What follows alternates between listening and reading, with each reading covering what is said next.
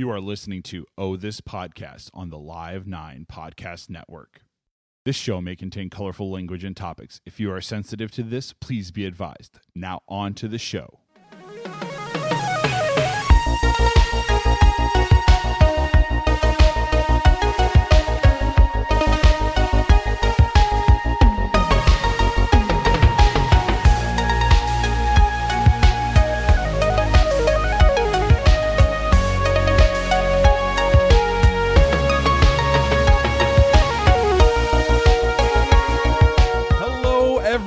Everybody. Welcome to another edition of Oh This Podcast. It is our 46th episode of the beer podcast that you love to hate and hate to love. I am here in the freshly minted learning annex with some, you know, smells of rich mahogany in the as we've been upgrading. Did you buy a new candle? Uh, no, no, I didn't buy a new candle. It's we've been upgrading some of these, uh, you know, uh, the hardware. Sta- stadium renovations have been occurring in the studio and learning annex here. Ah, yes. in our location. Steve, welcome, welcome on this lovely day that we are recording on.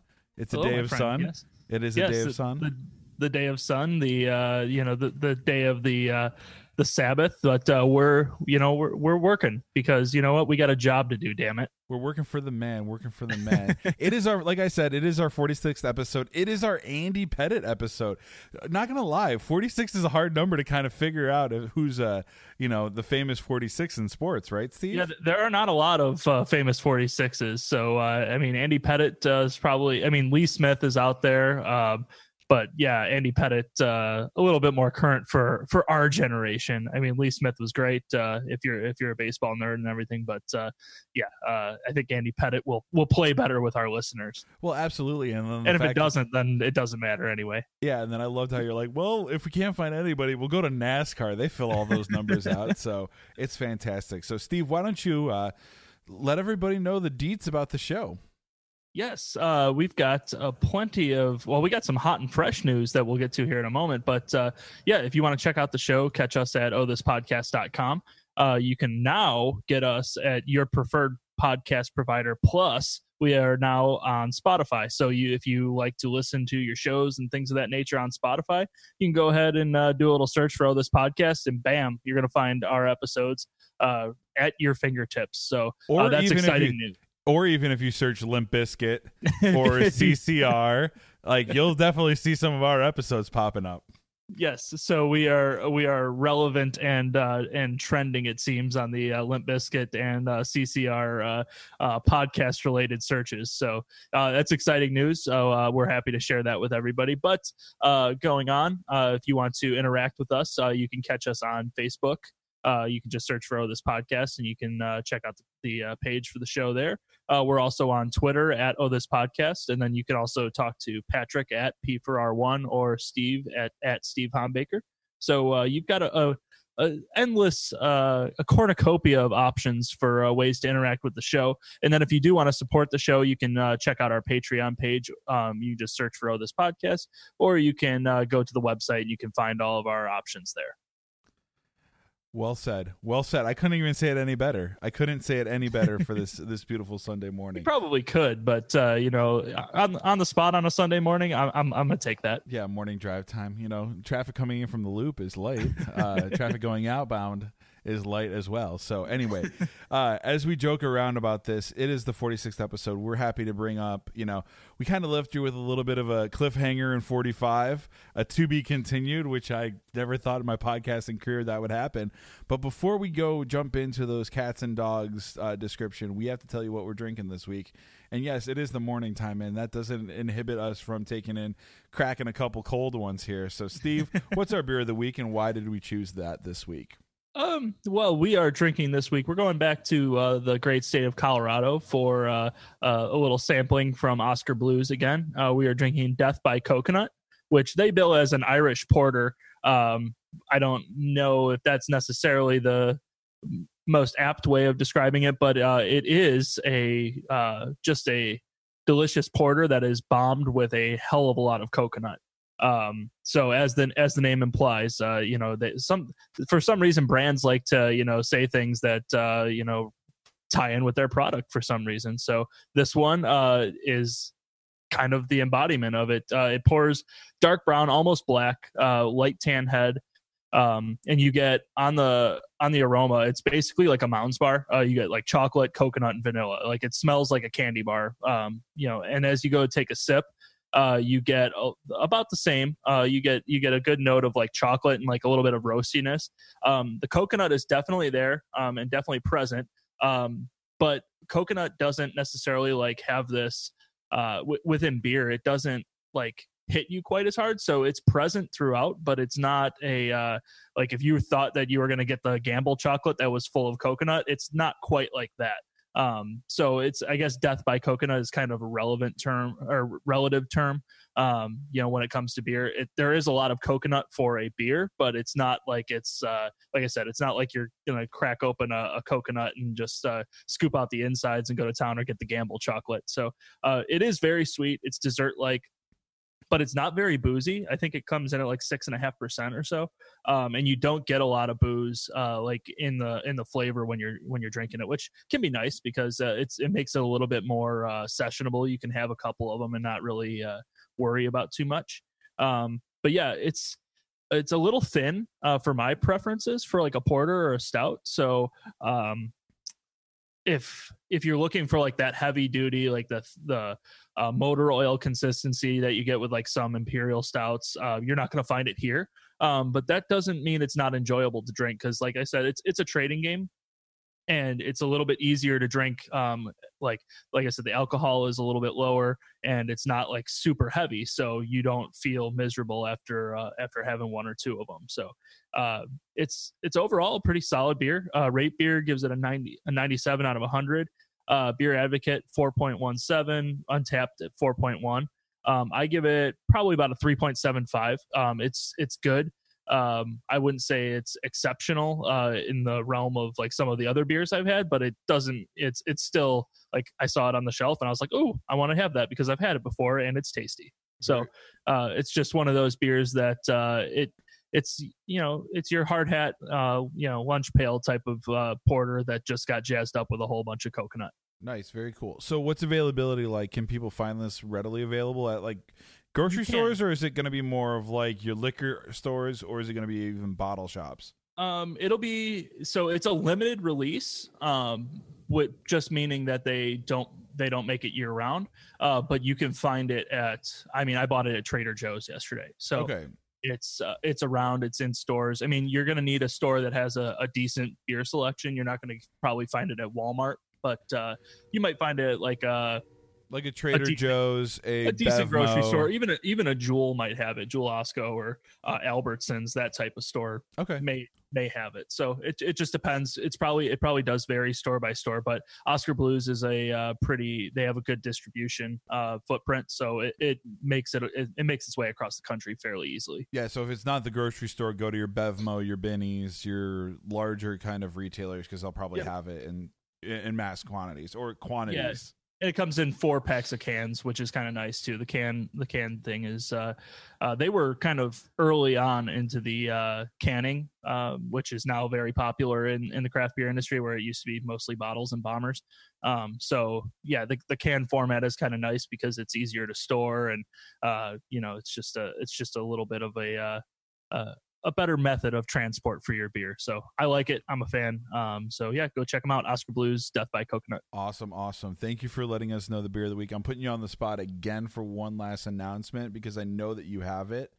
Um, what we'd like to do with obviously this podcast is not only bring you beers that we're enjoying and other stuff, but we're talking about like events and things that we're uh, know that's going on in the beer community. And Steve, uh, you mentioned to me, I'm putting you on the spot a little bit, but you mentioned to me that in a couple weeks there's tickets that are going on sale. Um, do you want to take and briefly explain what that is? Uh, Oh yeah. um, Um, so people in the community can prepare for that, and then also uh, do you a favor if you can't get it, they can buy you your extra ticket for it, kind of thing. Yes. Uh, so a couple a couple weeks coming up here. Uh, I believe on uh, the seventeenth. I think it is. St. Uh, Patty's Day. St. Patrick's Day is typically when they go on sale. Uh, they they haven't. I don't think they've made the formal announcement yet. But uh, Dark Lord Day tickets for Three Floyds will be going uh, up on sale in short order. Um, so I would keep your eyes and ears uh, focused on social media and uh, wherever you want to read about beer to just make sure that that's the official story. But uh, yeah, the their uh, infamous uh, release party each year for Dark Lord Russian Imperial Stout uh, will be coming up, and yeah, so they do a online sale. Um, it is very difficult to get tickets, and that is your you're probably your best way of getting tickets if you don't live within the Chicago land area, uh, which is the overwhelming majority of people who uh, wind up buying tickets uh, do it online. They do put some tickets up for sale at the pub, um, but they announce it like early on a Sunday morning, and it'll be like, "Oh, we've got 200 tickets. Uh, you know, you can get up to two, and whoever shows up at the pub can buy them." Um, so unless you're within a very close distance or you just so happen to like see their social media post at that time you're like oh i have nothing to do. I'm going to drive down there. Um, usually they last for a few hours at the pub but uh, yeah the online sale is your you know the general route of buying tickets. So um, it can be frustrating. Um, there you will spend a lot of time waiting uh, for uh, in the waiting room or uh, you know having things refresh on you and things like that but uh, it is a uh, it's all part of the experience uh, it's it's it's from from beginning to end a uh, a very interesting beer experience so uh, it's it's well worth it it's a, it's a little pricey it's probably going to clock in at about 200 to 225 dollars per ticket um, but that usually gets you bottles, uh, bottles that includes of your beer. beer. So yeah, that includes your beer and a uh, what they did last year was you um and they've done this kind of they've changed methods over the years but last year's um you got a barrel aged variant of dark lord or two vintage dark lords. It was just random what you got. So you got a bag and then you looked inside and you saw whatever you got. So my entire group that went which was i don't know between eight and ten people uh we had everyone get a actual barrel age variant except for the guy who traveled the furthest uh, for it uh, who came in from out of town uh, wound up getting two of the vintage dark lords but there were two years of dark lord that he didn't have in his uh, stockpile. So um, it worked out okay for him i guess but everyone's wish is to kind of get the uh, you know one of the variant dark lords like bourbon vanilla or uh, um, you know what else? I mean, they, they did a whole bunch of new ones. They had chemtrail mix last year, which is the one I got, uh, which had like pink peppercorns and cinnamon, and they do a whole bunch of different stuff. They have different treatments kind of each year. Some stay consistent, but they always like kind of innovate on the periphery. So, um, yeah, it's it's coming up. So keep your eyes and ears uh, uh, open, and I'm sure there'll be an official announcement soon. And uh, yeah, if you've got the if you've got the means, I highly recommend it. Yeah. So, and if you don't really remember what we're talking about, there's previous episodes. Search the backlog of this of the show of this podcast backlog to take and talk about when we've talked about Dark Lord Day in the past.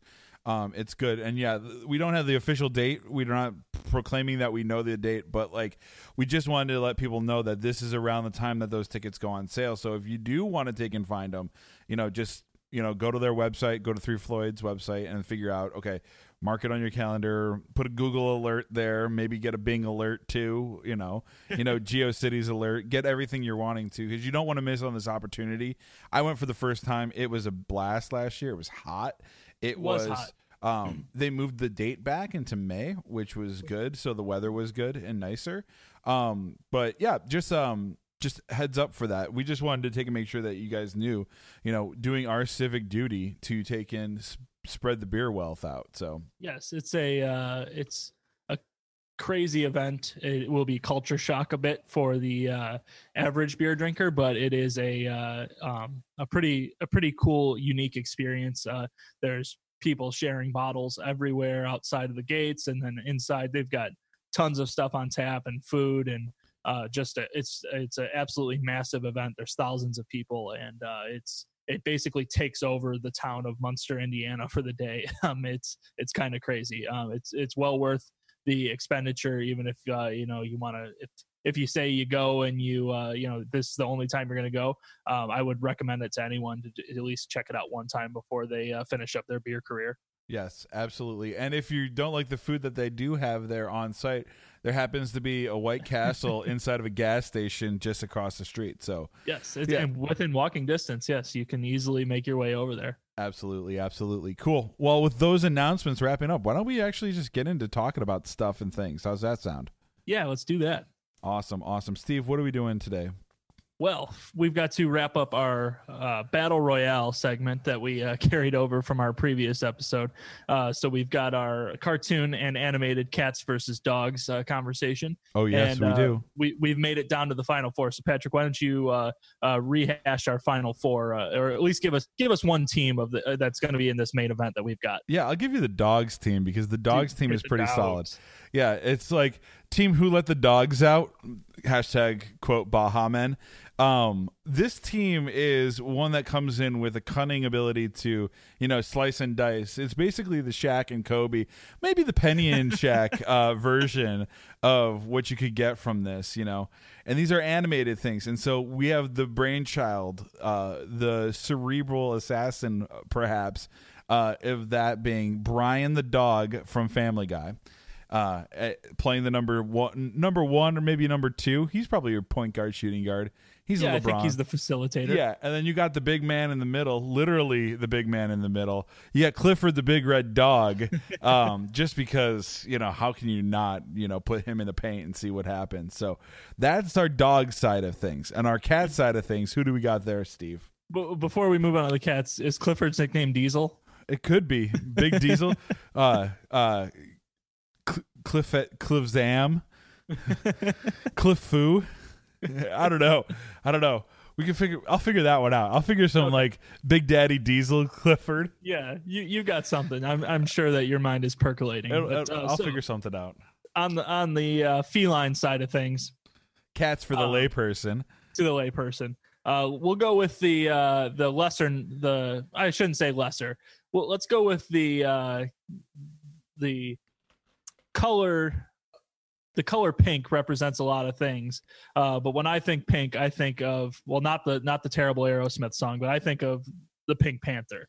Um, you have the guile, you have the uh, kind of kind of the masterful ability to uh, not only show up in the uh, fiberglass insulation industry, but Dude, to really, yes, absolutely. but to really be the uh, you know the the trickster of that of that tag team. Um, and then you have to you, know, you you need a yin and yang dynamic uh, when you have a tag team, and I don't see how you could get any more yin and yang than bringing out the king of the king of the uh, the Pride Lands. You've got Mufasa, uh, the the undisputed king of the jungle. Uh, the you know if, if he was if he was your uh, you know if you if he was your WWE uh, champion, uh, you would you would not be disappointed. Like the, he is the man. He is he's the Ric Flair of the feline wrestling world. I'd more say he's the Stone Cold of the feline wrestling No, world. no, no, no. He's not. He's he's more dignified. He's he's a bigger a, a bigger roller than than Stone Cold. Stone Cold's like. I, don't get me wrong. I love Stone Cold, but uh, I think Mufasa is, uh, you know, wheeling around the world, uh, letting everyone know that he's the man. Okay, okay, okay. So we came up with this battle royale, and like I don't know, like back in the day when we were back in San Jose a few a few glorious months ago, we came up with when we had the Steve Ballmer, Steve Jobs, uh, Steve Wozniak, Bill Gates battle royale of tech giants fights. we did a street fight, a WWE fight, and then a boxing match for them, and Yeah. we got did these different things.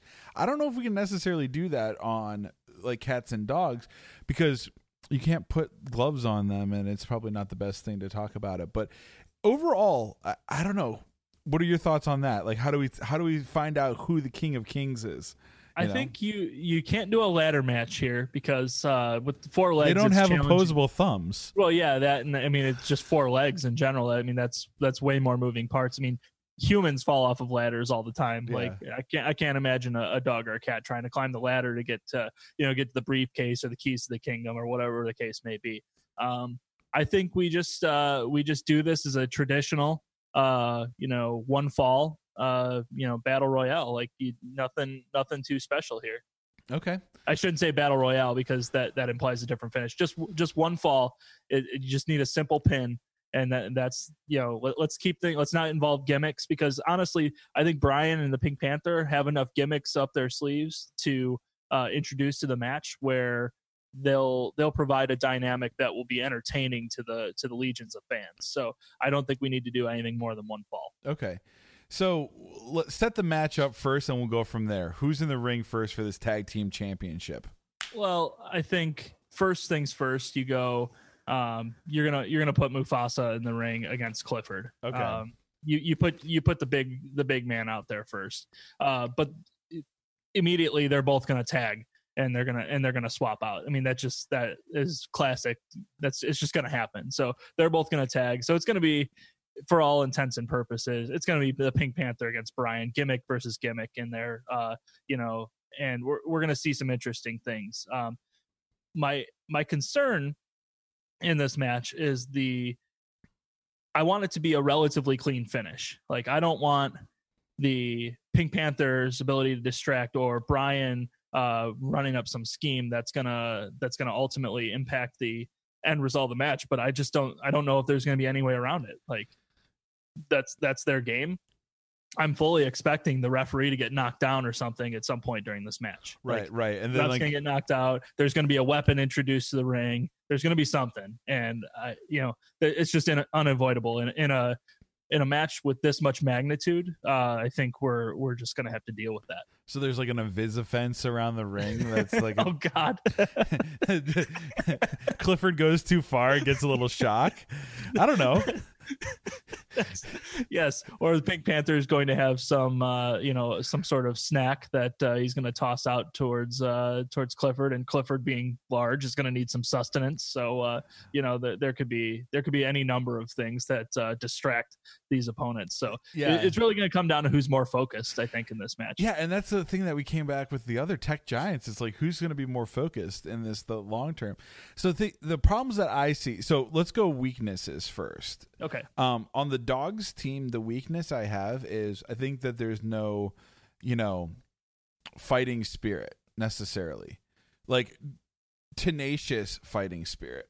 Clifford Sure. the big red dog, although big and although red, which would consume you to think that it would be, you know, red is f- anger, you know, big angry, you know, big red machine. He could be Kane, you know, corporate Kane, Kane for mayor. Uh, uh, Clifford, I think, is just going to be too docile for it. You know, he was in the children's realm. There was no Yes. like, uh, you know, we didn't see any like books of like Clifford, like the dark days where it's like Clifford goes on drugs or something like that, or like Clifford's like adolescence where it's like he just talks back to his parents. Clifford was a happy dog, and I don't know if he know knew how to turn him on, like turn on, like to potentially flip the switch to take in, you know, get into the mode to protect. I never Yeah, saw the I agree. protective spirits there, but the sheer volume of his girth and mass uh, in the ring is something to be, you know, you know. There's a reason that some of these professional wrestlers, you know, don't get pinned or don't get dropped or do these moves and stuff like that or don't get choke slammed and stuff. It's because people can't lift them. And so that's the question that I have is can Clifford once in the ring have moves applied to him that's going to take and do something of damage that is he going to be there just long term and wear the other team out? And I don't know that answer. However, See, I don't think. Oh, go ahead. no, go ahead. however, I think Mufasa, one of the things with being a lion, being the king of the jungle, is not only are you smart to try to find weakness, but you are strong. You have that protective instinct, and you know how to exploit weakness. So I think that th- when those two are in the ring, it's going to be more of like a not a cat and mouse because it's a cat and dog, but it's going to be more of Mufasa is going to take and try to exploit certain things like go for a leg, go for a limb, get one thing weaker, and then take and exploit that further.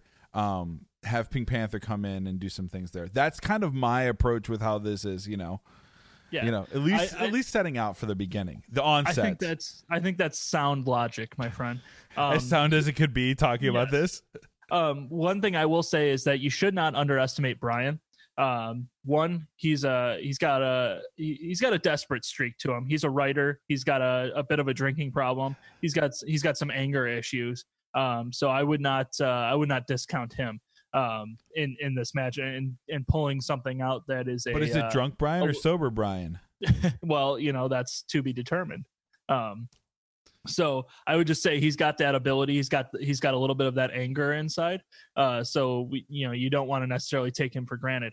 Um, on the Clifford side of things, I, I think you're right about uh, the whether he's got the the drive for this. Um, also, I think as smart as Brian might be, I don't I don't know if anyone's ever attested for Clifford's intellect. Um, and I think Mufasa and the Pink Panther are going to just use his size against him. They're going to run him ragged um, because they're agile, they're cats, they're nimble. Um, I, if you get in that ring, like you just don't, as long as you don't get cornered, you're going to be okay. Like, so you use that and you make him weaker, you make him have less stamina, and then you're going to have an easier, uh, an easier chance of going about pinning a lug like that when if, if he's the one in the ring that's going to get pinned. Like, do you even see Brian and Pink Panther in the ring for more than ten percent of this match? Um, I think that yes, I, I, I would say more than more than ten. Yes, I would say no more than thirty though. Okay, yeah, I mean, that's the people are the people are paying to see a uh, heavyweight Clifford. knockout. Yeah. yeah, but you they do need a roll. I mean, every everyone's got to tag. Everyone's got to get a get a break. I mean, if you take a you take a tough bump or, or whatever the case may be, you gotta you gotta catch your wind and uh, get back uh, get back to where you need to be in order to go you know to finish a match like this. any guest interruptions during this? Like, would Air Bud come out during the middle of it? you know, or like uh, like a puppy bowl or something? I know they're not say- animated, but would there be like any sort of like any like interruptions that you could see? Let's say each each side gets one interruption, one like one cameo type interruption. So who would who would I'll take the cat side of things. You so you you work through the dog. So you you proposed Airbud. Um I'm not I wouldn't be worried about Airbud necessarily. Like um do you have a do you have a more apt uh, or a more or a more cunning or or powerful Well, I was just using Air Bud as an example as like Right, a I guest know. That's what I'm, interruption. I, I, I like the premise. I, I like the premise, but I think you need someone more impactful uh, uh, from the from the canine side of things. okay, okay, let me think about that. Um, so the cats, I mean, I could see like if it, and uh, I didn't say like they have to be a dog. Like in theory, the the dogs could put out like Scar or something. Now, but does it have to be an animated one? Yeah, it has to be animated. Animated one? Okay. So yeah, so let's let's get rid of Airbud. Let's just say let's say animated. So I think Um, the animated dog that they'll come out and be like, you know, basically, if I would take and consider it to be, this would be the Roman Reigns of animated dogs. you know, they'd get Balto to come out there and just, yeah, he'll just like run out from the center and just like start peeing everywhere and just like go into town, just destroying Mufasa. And then something will happen where, you know, the Pink Panther would throw him off and then he'd just sit in the side of the ring for like 25 minutes and then run away. That's Well, kind no, of- well. He, yeah, he would he would charge up, uh, or he would sit under the ring for forty minutes and then come back out and ruin the finish because that's Roman Reigns. But yeah, but yeah, like if the, if Roman Reigns is personified in animated dog form, I think Balto is one hundred percent like the most apt uh, one that I could think of. I don't think Okay. if there's any other one. Can you? no, I mean I'll take it. I was not expecting a Balto reference, so uh, let's see for the cats. Um, this is a this is an interesting one because I I'm not sure if they want to go like gimmick with it or if they want to have uh, like another like another badass like Mufasa out there. Um, so I'm I'm kind of uh, I'm kind of torn on on that side of things. Dude, I Um, know exactly who they'd pull out. Who do you think they pull out? Well, if they had the ability, like if the booking agent was there, they'd pull out the farting machine of Stimpy and have him come out and just stink up everybody. It's okay. So you want to go you want to go full you want to go full gimmick then? Well, potentially, but no. S- Stimpy would come out there and like I think he would have like some. I, I personally think that that would be a solid choice of the writing crew to take and do this. Um, Stimpy's got some, you know, amazing qualities, tenacious, goofy, you know, but I think he could take can definitely have an impact into the match, uh, eh, pro the feline uh realm Okay, I I will accept that. So or we'll just- Snowball too. we'll we'll move on. We don't want we definitely don't want Santa's little helper. right, right, right. That's Um, not how you pet a dog. This is how you pet a dog. So moving on here, um, another issue that I could see is that uh, cats are typically not, uh, you know, they don't hunt in packs usually. Um, they're usually kind of a little bit more solitary. Um, so I'm I'm a little worried about the teamwork on the cat side of things. Um, are they going to go through and, and tag out, tag in and out when they need to? Um, are is there going to be any uh, issue with who gets the pin? Like who's going to get the heat? Who's gonna who's going to carry the belt? Um, are they going to have any sort of infighting? Because, I mean, I think Mufasa could do it on his own, but you never want to have to be 100% reliant on on doing it yourself. Uh, but if you can't, uh, if you if you can't rely on your partner for those breaks and for you know to to uh, you know run run distraction or any number of those things, uh, you you might be you might find yourself in a rough spot. So that's that's my concern. I think the I think the dog side of things. Uh, I think Clifford's a follower, so I think if Brian can take charge, uh, you you would have a, a good shot at uh, at least having a coordinated match where uh, you're going to put yourself in the best position to win a belt. Yeah, I fully agree. I think cats by nature are don't they aren't they more like a, a lazy creature? They're more worried about sleeping and hairballs and fancy feast. Well, and dogs. I, I think that's a little disparaging. Um, house I mean, cats, house cats. Well, I mean- technically, we don't have house cats. We have a lion and a panther. You know, Uh-huh. if you had those in your house, I'd be kind of worried about what other things you might be possessing in your house. I mean, um, if you had a, I mean, they they put Clifford in a house, but that doesn't work out very well either. Right? Yeah. You know, you got to have a fucking mansion to house. Isn't it also a big red house too? I think I don't know. It's a, I don't. It's been a long time since I read Clifford. So what if we find out like that the USADA comes back and say Clifford's on steroids? He's been doping, blood doping, and that's why he's like, you know, he's like uh Blanka from Street Fighter, you know. He's just like these massive mutations. He was literally like a beagle and then these like steroids and stuff like mutated him into a big red dog. I Now, mean, would he be allowed to fight in this hypothetical truly hypothetical match? if they caught him beforehand, no. If they caught him after the fact, then what are you going to change? Pay me my money. Yeah, I mean, they're. I mean, these guys are independent contractors. They pay their way. Um, you know, it's the WWE model. Uh, so I, I think it all depends on when he gets when that test comes back dirty. Okay. Yeah. See, Um, yeah. I don't know. Like we're making lots of interesting points here. So Steve, run it through me. Run it through uh run it through the winner. Let's see what we got. Um, yeah, I think that uh, I think that Brian and Clifford are going to take the early uh, the early lead. They're gonna they're gonna run out. They're gonna uh, kind of put the unexpected uh, you know rally out there and kind of show that they're contenders. Um, but I think that overall, um, I'm going to trust the, the king. I'm gonna I'm gonna fall back on that. I'm gonna say that they're gonna strategize. They're going to have the the tags in and out when they need to, and uh, Mufasa is going to pin Brian. Uh, Brian is going to be, uh, or Clifford's going to be disabled at some point, and leaving Brian in the in the ring, and it's going to be Mufasa versus Brian for the easy pin. Very interesting. Get the one, two, three, and hand the belt over to the cats. I think if it pleases the court, I'll probably agree with that. I do think it would be an entertaining match. I do think that the guest interruptions will definitely be good. The question that I do have for you, um, and it's very, very serious about this topic, is when Balto Roman Reigns comes to the ring, does he come in from the ramp or does he come in from the crowd?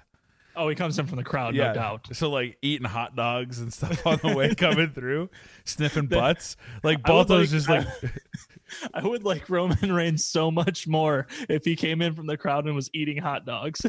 sniffing butts, like Balto. well, sniffing butt's optional, but That's good. That's good. So I think we TB the to be continued worked out pretty well. So, you know, I do think it would be like one of the WWE's finest matches if they could actually figure out how to make this work. What do you, what say you? Oh yeah, I mean it would be it would be up there. I mean it is a little bit of a telegraphed finish. Like it's it's the it's the Bill Goldberg coming back and and you know and, and taking the belt and you know doing his doing the spear and being in the ring for a minute and a half uh, kind of matchup. I mean obviously they'll put on a better entertainment value. Um, you know they, these guys will work a little bit harder than that, but uh, I mean as far as what you're expecting there, like you know damn well, like if Mufasa's getting in that ring, Mufasa's winning. Yeah, absolutely. It's almost like a Gillberg match too.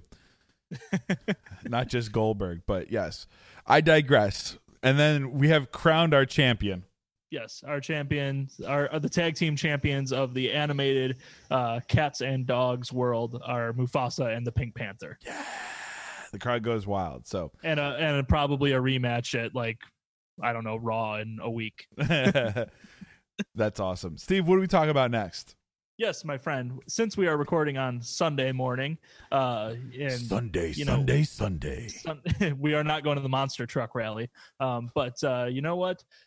I uh, I think that uh, hunger is a topic that is uh, crosses our mind pretty regularly. Um, as if you listen to our last uh, episode and you uh, listen to us talk about sushi and hibachi, and then us winding up going to get hibachi merely oh i don't know 20 minutes after we recorded the podcast you know that uh, food is a is a subject near and dear to our hearts.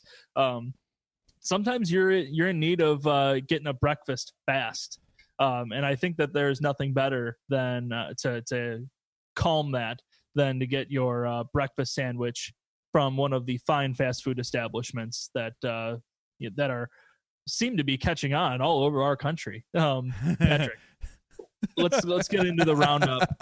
Let's get into the roundup of our breakfast sandwich, uh, the fast food breakfast sandwich, because uh, the, we got a lot of territory that we can cover here, and there's some obscure ones. So uh, let's let's dive right in, my man. So I just got a breakfast sandwich this morning, uh, literally uh, show prep. You know, you know, did doing, you go to where did you go? Doing some science. I I went to Starbucks just because it was oh, across the not, way. That doesn't count. And nope. Let me tell you why. Let me at least say it first. Um, I'm I got coffee, and Starbucks has got their line of breakfast sandwiches and wraps and everything. And I'm going to say that of the breakfast sandwich, uh, the the not fast food, but good food served quickly restaurants that we have across this great land, from sea to shining sea, um, Purple Mountain Majesty, uh, Starbucks has got the worst fucking breakfast sandwiches of all of them. They're not good. They're not, they're not good, good, and they're super expensive. And it's like every time I eat them, it's like you're trying hard. Like you're trying too hard. I don't care for like an arugula goat cheese pig fart sandwich. Um, like I, I just literally got a sausage egg cheese sandwich. It was like four bucks or whatever it was, and it just didn't taste right. And the reason I think it is is because it's and they're not healthy for you if they're even trying to like portray that they're healthy. They're just not you know, I'd rather go get like a nasty, and I'm not saying nasty as in I'm using air quotes, like a, you know, a McNasty, you know, That's the good sausage, radio. the sausage, egg, cheese, uh, egg McMuffin, you know, or yeah. see the BK breakfast is tough for me, um, because I think everything kind of circulates around the hash brown the accoutrement of things like the the side order that you get as well. So Starbucks way off the chain as wrong, but yeah, I think you know who else is is weak in that realm is Panera. Really? Yeah, their their breakfast sandwiches are weak sauce too. The St. Louis Bread Company is weak. St. Louis Bread Company does not. Uh, they're not. They're not great. I mean, See, I think. But that's better, how Panera, Panera, started as a bakery, like as yeah. a, and there was like, I think the Panera after, like from what I remember, offers too much. They do have a lot. Um, I will say they are better than the Starbucks breakfast sandwiches, but they are not. Uh, uh, we'll just put it this way: I, if if I've got a McDonald's and a Panera next door to one another, I'm going to go to McDonald's ten out of ten times for breakfast. For a breakfast sandwich, yeah, hundred percent.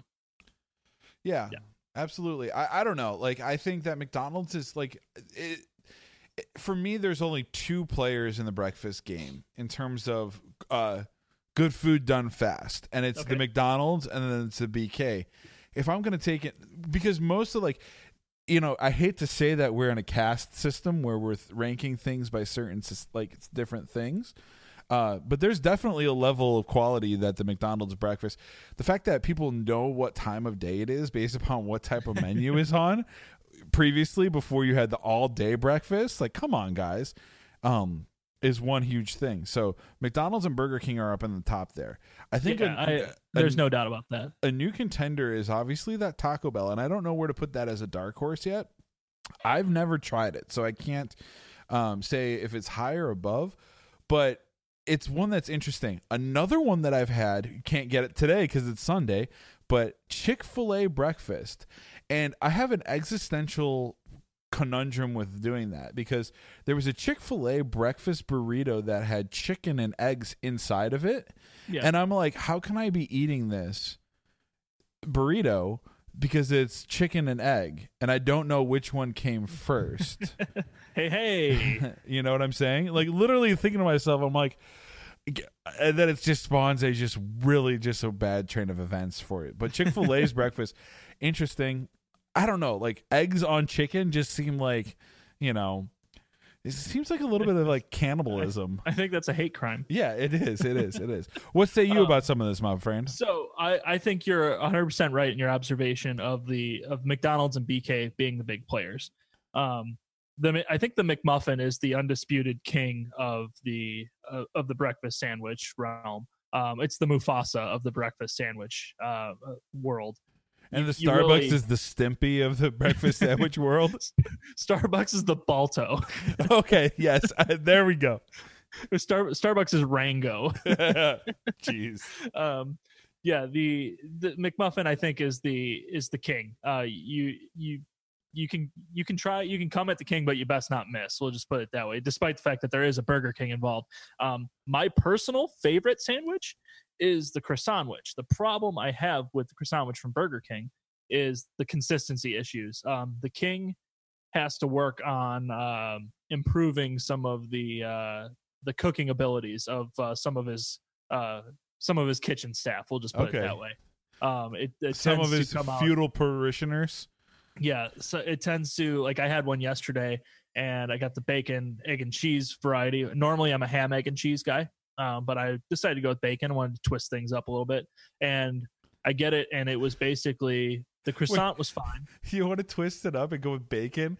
The difference between bacon and ham is negligible. It's no, it's it's massive in the breakfast sandwich world, my friend. This no, is, just like it's the it's still pork. It's still a pig. Yeah, like I'm just in generalities. You got me laughing with that one. Go ahead. the the problem was the croissant was good uh the bacon was fine the the egg was fine but you gave me basically a cold slice of american cheese on there. So there there had no melting which makes it co- tricky for the rest of the ingredients to bind together. That cheese is really the component that that it's it's the glue that holds the sandwich together. And by just throwing me a cold piece of fucking american cheese on the top it it really ruined my day. Um, but I will say that I much prefer the Burger King hash brown coin, and I think we've talked about this before. But the hash brown coin is far superior to the uh, to the to the McDonald's patty. Yeah, I think the king should take and stay with their hash brown coins. They should not go in the tots realm either. Like they should just stay with what's good. I tried those cheesy tots yesterday, which were absolutely horrid. Like they were just like the most disgusting thing I've ever had in my life. See, I- when we when we talked about the the fast food burgers segment, um, but back I God I don't even remember what the episode was, but when we talked about that, we did praise the king because the king is nothing but innovative. Um, you know, McDonald's doesn't really uh doesn't really get the the changes in the menu. They, they've got some classics. I mean, they'll they'll twist things up every now and again, but it takes a lot more for McDonald's to be adventurous than it does for the King. The King likes to get out there, get into the test kitchen, and and develop uh, you know new products to bring to market and see what sticks. So I will say that Burger King does tend to get a little bit more creative, but uh, that because you know sometimes the price you pay for that creativity is you fall flat on your face from time to time. Yes, And exactly. the cheesy tots sound like that. Uh, that was the case. They, they should be called cheesy knots, and you should stay away from them. Oh, hey, yep, I'm dropping that, you know, dropping that fire there. But I do have a, as we were talking about this, I do have a thought that popped into my pretty little brain here that I'm going to take and spew to the internet. So, Okay. previously we've been talking about restaurants that are, you know, three and or four meal restaurants chains for establishments. Mhm. What say you about a breakfast sandwich that comes from a breakfast geared restaurant, say a Dunkin' Donuts, perhaps. Now, for me, when I go into a Dunkin' Donuts, I don't think of a breakfast sandwich. I think of donuts, and so Yeah. like it's got to take in to supplant the incumbent name main product category of what you're going into there for. Their sandwiches have to be goddamn amazing. And I just don't think that's the case in 90% of the times I go into a Dunkin' Donuts. What is your experience with these uh, said Dunkin' Donut experiences? I've I've don't think I've had the Dunkin' Donuts sandwich before. Yeah. Um, I, I've I've gone I've gone to Dunkin' Donuts and got a bagel, um, but I don't. That's um, not a sandwich. That's not. Well, I, yeah, I understand. What about like Um, going to Einstein's Bagels and then getting a I- breakfast sandwich? Like it just seems like or Great American Bagel Company. uh, yeah, I, uh, that's not my my preferred uh, method of sandwich uh, delivery. Like, I like I'd rather just go to McDonald's or Burger King and get Right, right. the you know if you got a good thing going don't you know why should i why should i be the one to put put myself at risk by getting something that i might not like Exactly. If you've got the name of your primary product inside of your the name of your restaurant, like Dunkin' Donuts, I don't trust your other product offerings. You know, I trust your donuts because you're you're you're betting hard enough on your name to take and put that in there. Einstein's Bagel Brothers Bagels. I trust your bagels to be damn good. I don't go to like McDonald's for bagels. I go to Einstein's. You know, so that was one of the things that was for me. I don't think I trust a bagel sandwich from you. You know, yeah uh, what do you feel like on the biscuit sandwich realm are, are you a fan of the the biscuit as your uh your sandwich delivery vessel I like it. Yeah. Like, but for me, biscuits and a breakfast sandwich are usually uh, reserved for the biscuits and gravy. yeah dude so, I don't so think in- you can have that as a way to take and have that in a. When I think of a sandwich, I don't think I think of a breakfast sandwich as being a closed face, something you can eat with your hands. Mhm. If you can give me a closed faced biscuit gravy sandwich, I will marry you forever. Well, Um, I'm gonna let me let me do this for you. Um, you need to to head your way down to uh, your local Hardee's uh, because at the local Hardee's they not only have the biscuit and gravy option, but they also have a pork chop and gravy sandwich, interesting. which- interesting. which it, I mean, it basically um, it basically gives you what you're looking for there. Um, the the problem is, I th- I just think that's too messy. That's exactly what I'm saying. It's like a biscuits and gravy. You're taking it. You need to eat that with a. It's like Chicago deep dish. Anybody that picks that up is I'm kind of worried about. You know, if you're not eating with a fork and a knife, yeah, it might be from Palatine. Uh, Hey, sh- shout out to all of our friends From uh, Palatine. are in Palatine or are from Palatine. yep, it's a Northwest Oh. Subway, uh, Northwest uh, suburbs uh, slam right there. You know, So um, Arlington Heights. Never forget. going back to the the biscuit, oh, so like I would say, like if I'm going to McDonald's and ten times, I'm gonna get a McMuffin or a variety of the McMuffin. So whether it's the traditional or the sausage, whatever, um, I'm getting that probably nine times, and I'm probably going one time with a biscuit, like uh, either a sausage, egg, and cheese biscuit or a bacon, egg, and cheese biscuit. Right, right, right, right. I totally. say I like the biscuit sandwich, but like for some reason, it's just not in my. Uh, uh, it, it it doesn't hit my my ordering uh order, I guess, so to speak, uh, very often. But uh, back and, and continuing on biscuits, um, I don't know if if this is actually a thing, if this is just uh, an individual item, or if this is a commonplace thing. But like, I noticed that like in the South, people like go to Hardee's and get the you know the biscuit breakfast sandwich, and they fucking put jelly on it. I think that might be a South thing. Get the fuck out of here with that nonsense. I Well, want like- strawberry or grape jelly on my sausage, egg, and cheese biscuit. No, but if you didn't have like, so if it was just a biscuit, jelly is a is applicable Yeah, biscuit alone, no meat, cheese, egg product in the middle. Yeah, one hundred percent biscuit jelly, good to go. Yep. Yeah. No, I I agree. I just I'm curious what Shoney's is offering in the breakfast realm of sandwiches now. You it's know, not fast food, man. no, it's good food served at a quality price. You know, Um, the other Shoney's. uh, God dang it, I want to go. I haven't so been to a Shoney's in probably so 25 years at least. I would I would say it's around that that time period. There used to be one in Kenosha. God, I love that. Their their hot chocolate was amazing. Yeah. Um, what what do you say about the McGriddle? Which one is that? Is that the one that's on top of the pancakes? Yeah, the pancakes are the like they're they're like a cake with like so they're basically a pancake that has the syrup contained within it. Then Okay, it's well, bacon, egg, cheese, sausage, egg, and cheese. let me whatever. just let me just drop this. I don't fuck with anything but a sausage egg McMuffin. okay. So Okay. like that's straight up like no point in trying to change. You know, no Yeah. point if it's like again, if you have proven that you are the U- Usain Bolt of breakfast sandwiches at the primary thing, why do you try to deviate? You know, from that. Yeah. their No, I- bacon I always sucks, and they're you know the the standard egg McMuffin with uh, the ham piece on it is kind of a little funky for me. That's Canadian bacon, my friend. Yes, Canadian bacon, northern northern ham. Um, yeah, I'm a firm uh, detractor of the McGriddle. The, those can straight up get the fuck out of my face. Um, the I one time was at Midway Airport and they messed up the numbers for our orders, and I so like I had ordered like a, a egg McMuffin with hash brown, yada yada yada, and uh, I get up there and I unwrap the sandwich and I get a fucking sausage, egg, and cheese McGriddle.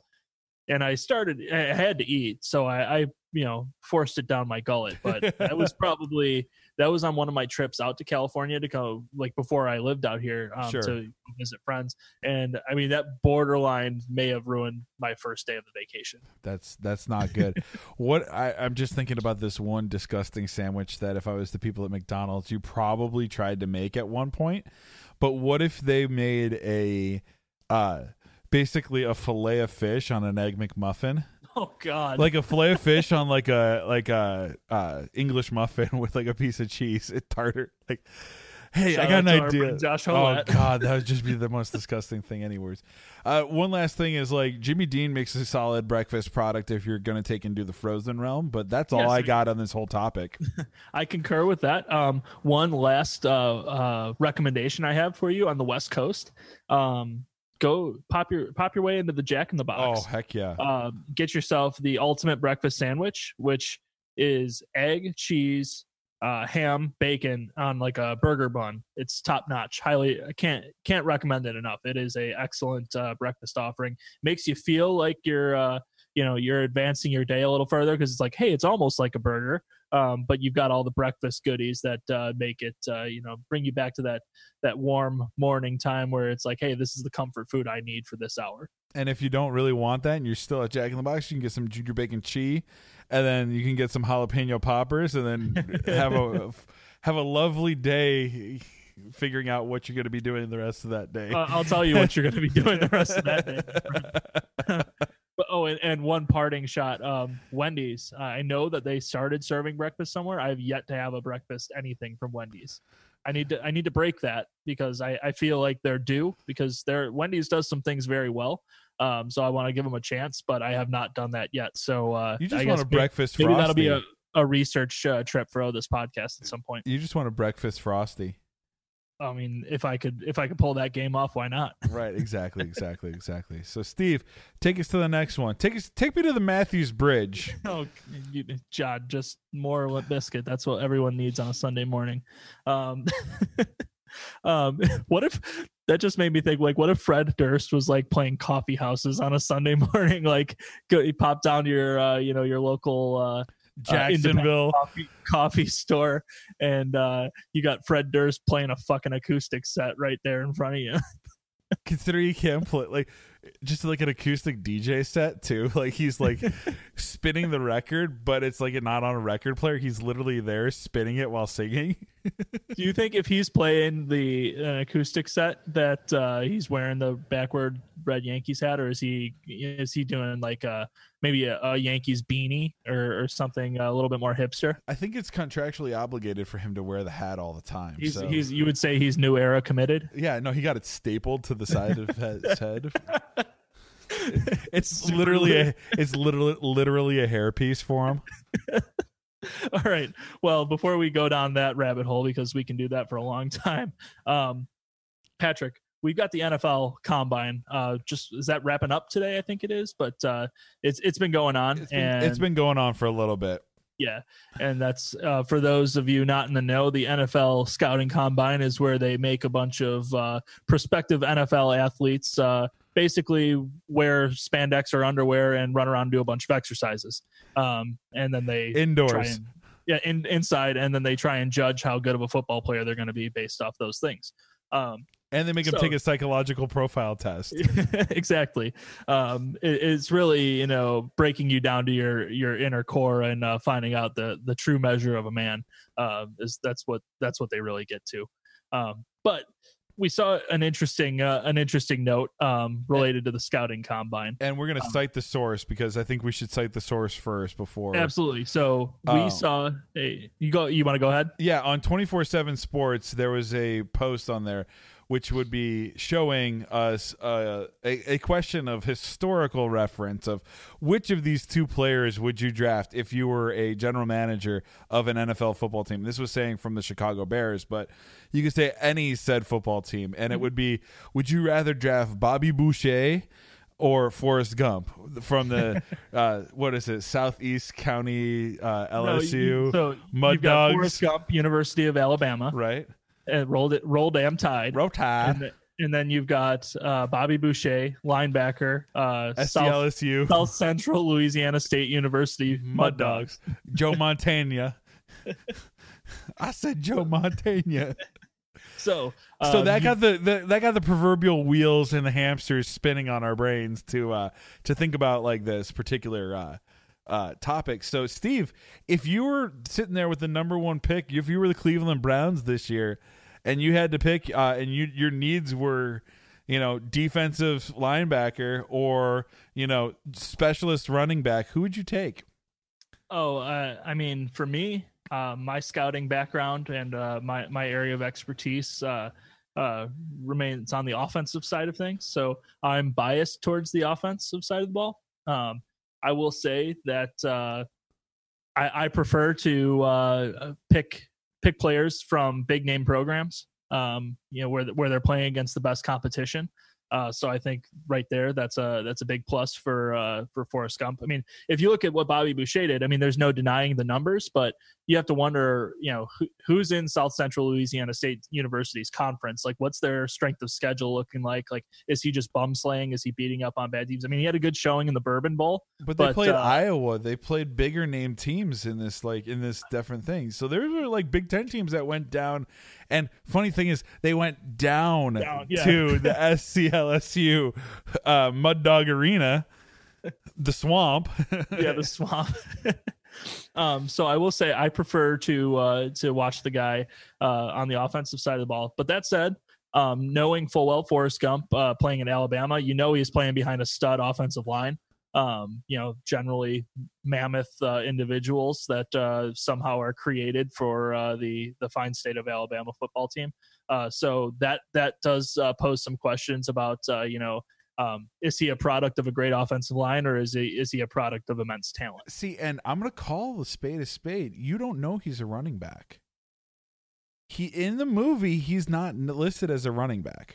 Right, but he's I'm a return assume, specialist. Yes, So, but I'm gonna I'm the- gonna you have to translate that too. You- You're not gonna. There's only been one Devin Hester, and I don't think Forrest Gump is gonna be Devin Hester. Well, no, I get that, but what I'm saying is there's no assumption that he could play the ball. So he could be coming out as a return kick return specialist. He could be a mediocre wide receiver. 44 doesn't implicate him to actually be a running back either, you know. No, the numbering no, system is there. So you're you're taking creative liberties to put him there. So and by that nature, Well, I'm I'm projecting. I mean, it's my job as a scout to project where I think that the player is going to fit in to my to my NFL team, and that's Exactly. where I'm gonna need him. And see, and that's where I would lean more to the Bobby Boucher because he's shown as a true position player, as an outside linebacker, that he has the chops. Regardless of if he knows how to actually play the game of football or if he knows where the medulla oblongata is, and if Mama says, alligators are ornery because they got so many teeth and no toothbrush, um, he still can take and do that. And I think that he embodies a linebacker spirit. I think his closing ability is remarkable. Um, he demonstrates different things on a special teams level in terms of blocking kicks and taking things there. There's from the clips that we have from the game footage. going to the tape, you got to take it back to the tape to grade the to You grade know, these you're gonna watch the 11 on 11. Yeah, you got to take and watch it. I think that Bobby Boucher evolves in a single season to take and be a player that I'd feel more confident that I wouldn't get fired as a general manager for the Browns to draft. now, You- so however, you think- Forrest Gump is a very solid thing if you use the extrapolation. Like, if you can say, like, okay, he's this fast because he's run, Forrest, run, and he can run and he can do outrun things in the kick game.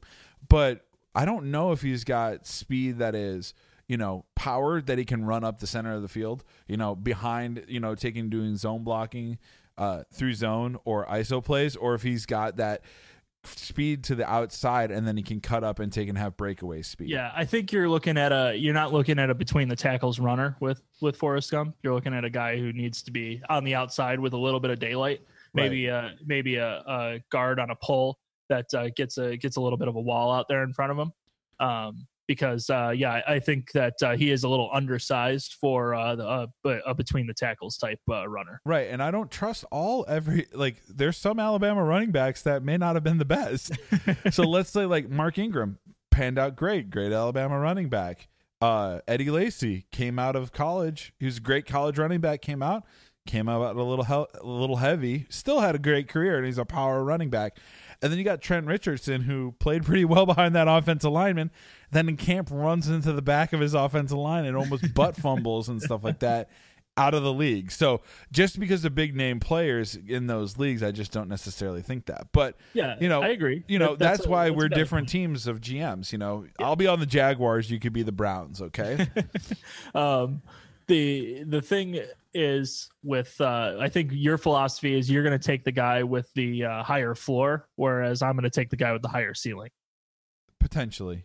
yeah like if you if you're going bobby boucher like you're seeing the things he can do but he's he's always a defensive player. He's he can only react to what's going on uh, which doesn't doesn't mean that he's not a valuable player but uh he's not he's never going to be the guy who sets the tone um like an offensive player does. So I, I think that Forrest Gump has the higher has the higher ceiling as a as a runner and an offensive player, but Bobby Boucher is also a uh, a, a valid a valid pick. You, you I would not uh, I wouldn't be surprised if Boucher went in the in the top five in the same draft. Right. Now, Um, if Boucher or Gump takes and falls to the second round, and you could scoop them both up, now you got a tandem tan- tandem pair of there. But yeah, like, I mean that's that's high value right there. Exactly, exactly. But like this kind of like sparked off like okay, Bobby Boucher, the Water Boy, and Forrest Gump, run Forrest, uh, sp- spooked off of like a kind of like it made a, me think of other different movies in the football realm of like players and stuff that you could want to draft and stuff like that. So, are there any other movies that you would think of that would be like, okay, if you're a general manager, would you take and pick like, okay, like if you're a general manager and you're sitting there and you need a quarterback and cinema American movie, well, I guess let's just do movie history because it doesn't need to be Okay. American movie history. Who would you take uh, as your quarterback number one pick in the fantasy draft of that?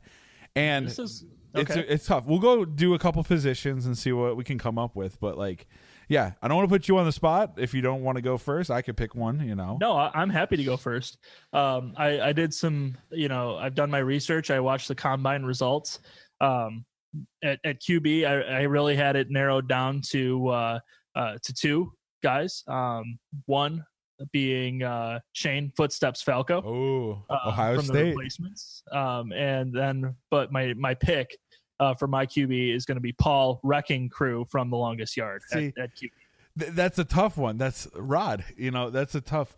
That's a tough, tough pick because if you've already selected Bobby Boucher, can you take and select uh, Paul Crewe because it's still Adam Sandler? Well, see, I think that uh, well, you're you're assuming that I'm I'm implying uh, the the Adam Sandler Longest Yard. Um, I, Are I'm you taking I'm Burt using- Reynolds? I'm taking Burt Reynolds. Okay, so you're taking Turd Ferguson. yes, Okay. one hundred percent. Okay, Turd Ferguson for the win. There. See, I like so, so I always went with the new longest yard for that. So that was one of the ones I was thinking.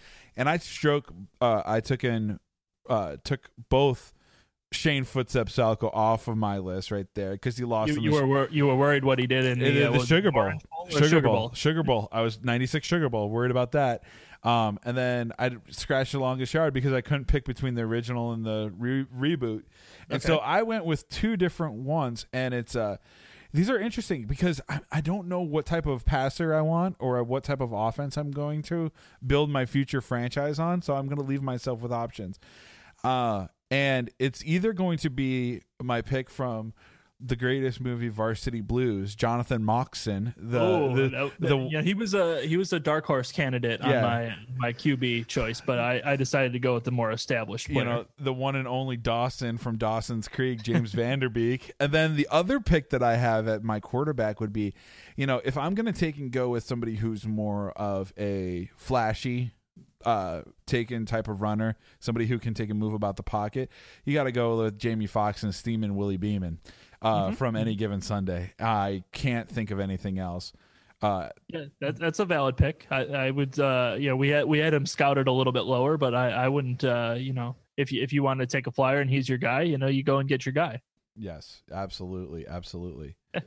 Um, where do you feel about special teams players in the draft? Uh, because I'm not prepared to uh, pull a Raiders and, and draft uh, Sebastian Janikowski in the in the first round, or a uh, what was Roberto Aguayo for the Tampa Bay Buccaneers in the second round. But uh, if if I'm getting to the later rounds and I, I need a guy who's going to solidify my kicker position, I'm I'm looking at Derek Wallace from the Waterboy um, as my uh, is my is my kicker. Dude, Nigel from the replacements. Very the, good. The drunken psych or the drunken uh, Brit who's He's not a Mick. He's bloody Welsh. yes, yep, yep, yep. Cheers, bitch. He's His smoking on the field is great. Like the range is there. I trust them. I trust them. But like the all the special teams. Hey, Farmer Fran, workout special teams. Iski that out.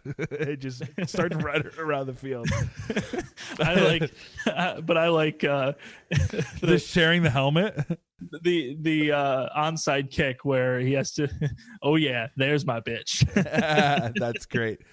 I don't know. I, I I wouldn't take and do special teams as a high thing. Like I think sometimes there's like it depends on you know it's efficiency. Like you got to think about if like we're talking in baseball stats, you're looking for runs, right? You're not looking for home runs or anything. You're just looking for runs and your efficiency. And so points are efficiency. So if you can get more points, you're trying to get as more more points than you give up. Granted, that's sports in general. yes, Um, we've, we've nailed it. We've we've we figured out the the house the sports games work. Yes, exactly. um, I think sometimes you would potentially dr- draft a kicker or something high if it's Okay. the best pick, but you have to really, really think about like how your team's set up for there. So, okay, so we've got that there. Let's say you're looking for like your defensive stud, your stud linebacker. Oh sure. Your Ray Lewis of sorts, and I know we have. There's several of them. You know, we could take in Bobby Boucher. It could be our draft. You chose not to draft him. Who would you take as be like your your James Harrison, your Von Miller? I got a Oh, yeah. couple. Oh, I I got you one right here. I mean, he's he's Bobby Boucher, uh, junior. I guess light. Uh, probably a little bit more intellect. Uh, doesn't like riding a, a, a riding lawnmower quite as much as uh, Bobby Boucher or even Forrest Gump for that matter. Um, yeah, I guess so. But uh, I'm I'm going with Danny Bateman from the Replacements. Okay, very Uh, good. I mean, he's he's your he's your same player. I mean, he sees red and he just uh, you know he wants to go after it like a bull. Ex cop, crazy linebacker. Yep. uh, I mean, needs to needs to work on the discipline a little bit. You know, it's it's a problem if you're hitting your quarterback in practice, but uh, you know, he's still a uh, um, you know, he's he's that same type of game changing defensive player, but uh, I think you can get him at a better rate than Bobby Boucher.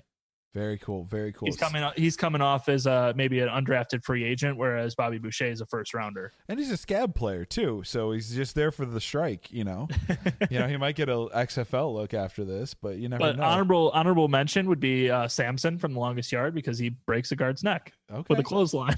okay. Very interesting. See, I went more serious in my defensive picks because they're always depicted in ways that are, you know, I don't know. For me, it's always like you go back with the the serious defensive line. Like all the defensive guys that I usually played with were pretty serious kind of people. And the two that I would do, and it's not a player, so I'm not picking Lawrence Taylor. I'm picking Luther the Shark LeVay from Always Sunday, uh, uh, any given Sunday. Yeah. And it's not LT, but it's portrayed by a guy that's LT. So LT plays this guy. Just think about stealing LT's Porsche. Oh, Porsche. it's funny how this is all kind of like working together, right? But like, can you imagine like going up and just seeing like Lawrence Taylor being like, you're not drafting him, you're drafting the shark, and you by happens by drafting the shark, you get LT. That would be awesome. And then the other one one, more thing: don't smoke crack. yeah, yeah. The, the player has the ball, and I, I, don't don't crack. Um, and then the other one that I was thinking of is you remember the what was it? Was it James Woods? No, not James Woods. Who am I blanking on? Um, did you ever see the program? No, I haven't. Oh God, there's a linebacker, Lattimer. Lattimer is like the guy who's like the defensive end linebacker, and he's a like it's like traditional 1990s, uh, early 90s steroids, uh, Okay. college football movie. Uh, that's like basically 90% of the movie is like Lattimer is working out and he's just this beast of a football player and he's got this kind of he kind of looks like um Pat Tillman Okay. in terms of like being like just a brick house of a dude to just like like someone you would not want to go block if you're an offensive lineman. It's like you're saying I gotta block this guy for 60 minutes. No, I don't want to do that kind of thing. But the best quote is like he's working out, putting up a bunch of weight, and then he puts his head, I think, through like the window or something like that. And the coaches are like they're like in their brain is like, dude, he put on 40 pounds of muscle in an all season. You think he's on something? He- He's like, and then the coach is like, steroids? Why do you think all my guys are on steroids? And it just goes off of the. So I would draft him as long as he could pass the test. But yeah, that's um, those are my linebackers. Any running backs or dark horses? Like things, things are people that you, uh, you know, anybody from like, would you draft the Icebox from Little Giants? no, I'm I'm gonna take uh like I we talked about though. I'm I'm going to take Forrest Gump and I'm going to slot him in as my as my running back. Um, that's that's just my uh that's my that's what my scouting team is telling me. So that's what I'm going with. But uh, at wide receiver, um, I, I think I need a, a game changer. And honestly, I want the flash. I want the I want the guy who's uh, out there running his mouth. I, I'm give me Rod Tidwell from Jerry Maguire. That's awesome. I thought you were going to say Orlando Jones's character in the replacements. I thought you were going to go with that. Rod Tidwell. I think that's the only celebrity pick you could do for that. Arizona Cardinals. You know, I, I do have a concern though that Cuba Gooding Jr. is too short to play wide receiver. yeah, and he was also in Snow Dogs. But then again, Mark Wahlberg played wide receiver, so uh, you know what? What the hell's the difference? Isn't it his cousin who's got the ants crawling up his wall too? Mark Wahlberg? No, no, Rod Tidwell. He's got like he's got ants crawling up his wall. I would think I honestly 100 percent say that that's a perfect move. I can't The crazy thing in that movie is like whether they they're angling for like a ten million dollar contract for him, Yeah, yeah. and it's like I mean, obviously rates of inflation and things change, and the NFL revenues are absurd. But it's like ten million dollars would be like a, a fairly run of the mill, like average. Like decent wide receiver free agent contract, like you, you're probably looking at like a, a number two or a number three guy at that price. But that's what he was. He wasn't a number one. He yeah, wasn't. but he, but he had he had the game to talk it, and that's what I'm going for. right, right, right. Now I have a really, really. This is not a football reference. I have a dark horse completely.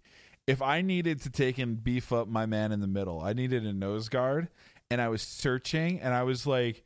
Hey, you played another sport. You could probably take and come and play this sport. It's about the same, um, without like a lot of transition and training for it. I would take and uh, get Tommy Callahan Jr. Uh, and teach him how to play nose guard, and then draft him there for the Browns. You know, because the Sandusky faithful will come up and support the Cleveland uh, Browns if I can get that native uh, there. And I think Big or Big Tom Callahan Sr. would be happy of little Tommy boy uh, for coming there. What say you on that? Uh, I mean, if you if you want to get into publicity stunts and stuff, I mean, that's on you. Um, He did play rugby. yeah, I I don't know if I would uh, if I would make that pick, but uh, I can understand why you make it. Um, I think I'm glad that you you stayed away from Rudy uh, because uh, look, nice story, you know, good kid, but uh, listen, man, you, like you're not you're not going to cut it, uh, you know, on on Sunday going against uh, real players. So, right, right. um, yeah, I mean, I guess if you want to take a flyer, I'd rather have Tommy Callahan than uh, Rudy Ruettiger, but uh, you know that's uh, I think you're taking a risk if you're burning a draft pick there. yeah, I mean, didn't Georgia Tech have a down year when they played them? So like, they were passing the ball more than they were running the ball. Any So- anything that you could think of else for this one, like players? Yeah, absolutely. things? So we we talked about this briefly yesterday. Um, with the fact that like obviously at the combine they run all of these tests. Uh, you know, you have your your Wonderlic tests to measure supposedly the intellect of the player um, and, the, and their psychological makeup. Uh, you've got your traditional 40 yard dash. You've got uh, you know your your broad jumps and things like that.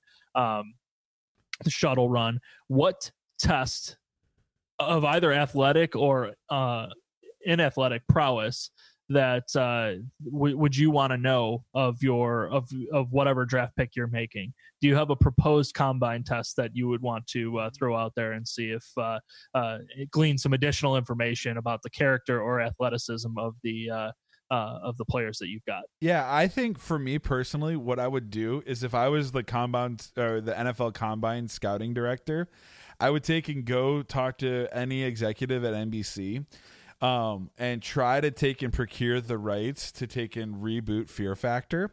And I would basically take and try to take and have these like be like, okay, any of the different combine activities are it's an episode of fear factor so Okay. it's like you do like the 40 yard dash and you do the shuttle run and you do this and then you try to eat bugs and then you do the instead of like the pro bench to see how many times you could bench 225 you could do the pro pizza bench for all your offensive linemen to see how many Domino's hot and or uh, little caesars hot and readies they could put down um, because these are things that I you need to know You'd want to you'd want to maybe find a uh, fine buffet and see what their shrimp offering was and see Oh. how many, uh, peel and eat shrimp they because not only does that test their uh, intestinal fortitude, but it also tests their willingness to go the extra mile because peel and eat shrimp are fucking miserable to work with. Well, and then it also tests their ability to rationalize when it's time to stop, too. because, like, there's a point where peel and eat shrimp is a good idea, and then there's a very, very uh,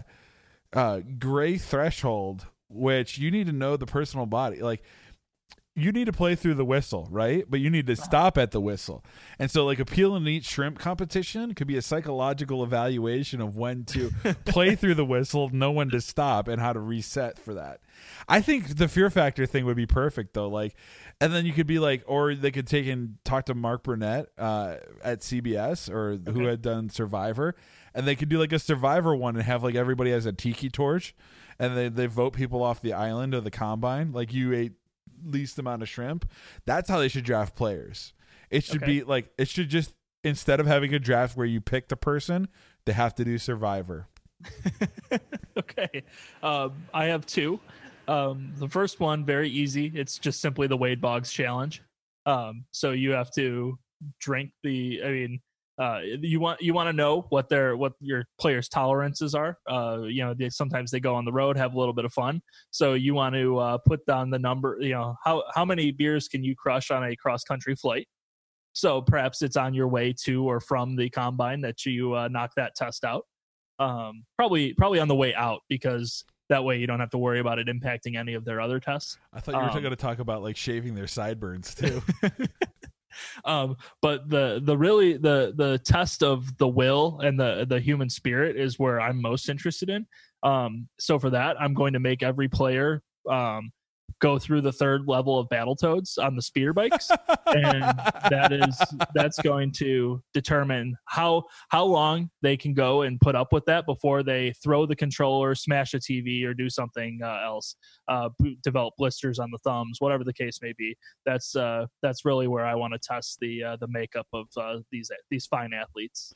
So I think what the moral of the story is is if any NF, eh, if any NFL franchises happens to be listening to this podcast and you want to have some alternative tests done on any scouts players uh, through training days, let us know. We do it for science. Um, we've gone through all of these things ourselves. If not, we'll we'll try them at least for science to get a methodology there, and then we could patent our system and help you find out the best players. No guaranteed results, obviously, but still, uh, I think it's definitely something that's there. So you're Forrest Gump. I'm Bobby Boucher. Yeah, I think that's good. Steve, why don't you take us out? Yes. So, everybody, if you'd like to uh, learn more about the show or catch our uh, episodes, you can check us out at ohthispodcast.com. Uh, you can also catch us on uh, iTunes or on Google Play, now on Spotify. So, uh, we are really uh, just about anywhere you, you can find a podcast. We are out there and available for your listening pleasure. you can check us out on Facebook. just search for Oh This Podcast. You can find the page there. Uh, you can uh, catch Patrick and I on Twitter, or you can catch the show on Twitter at Oh This Podcast.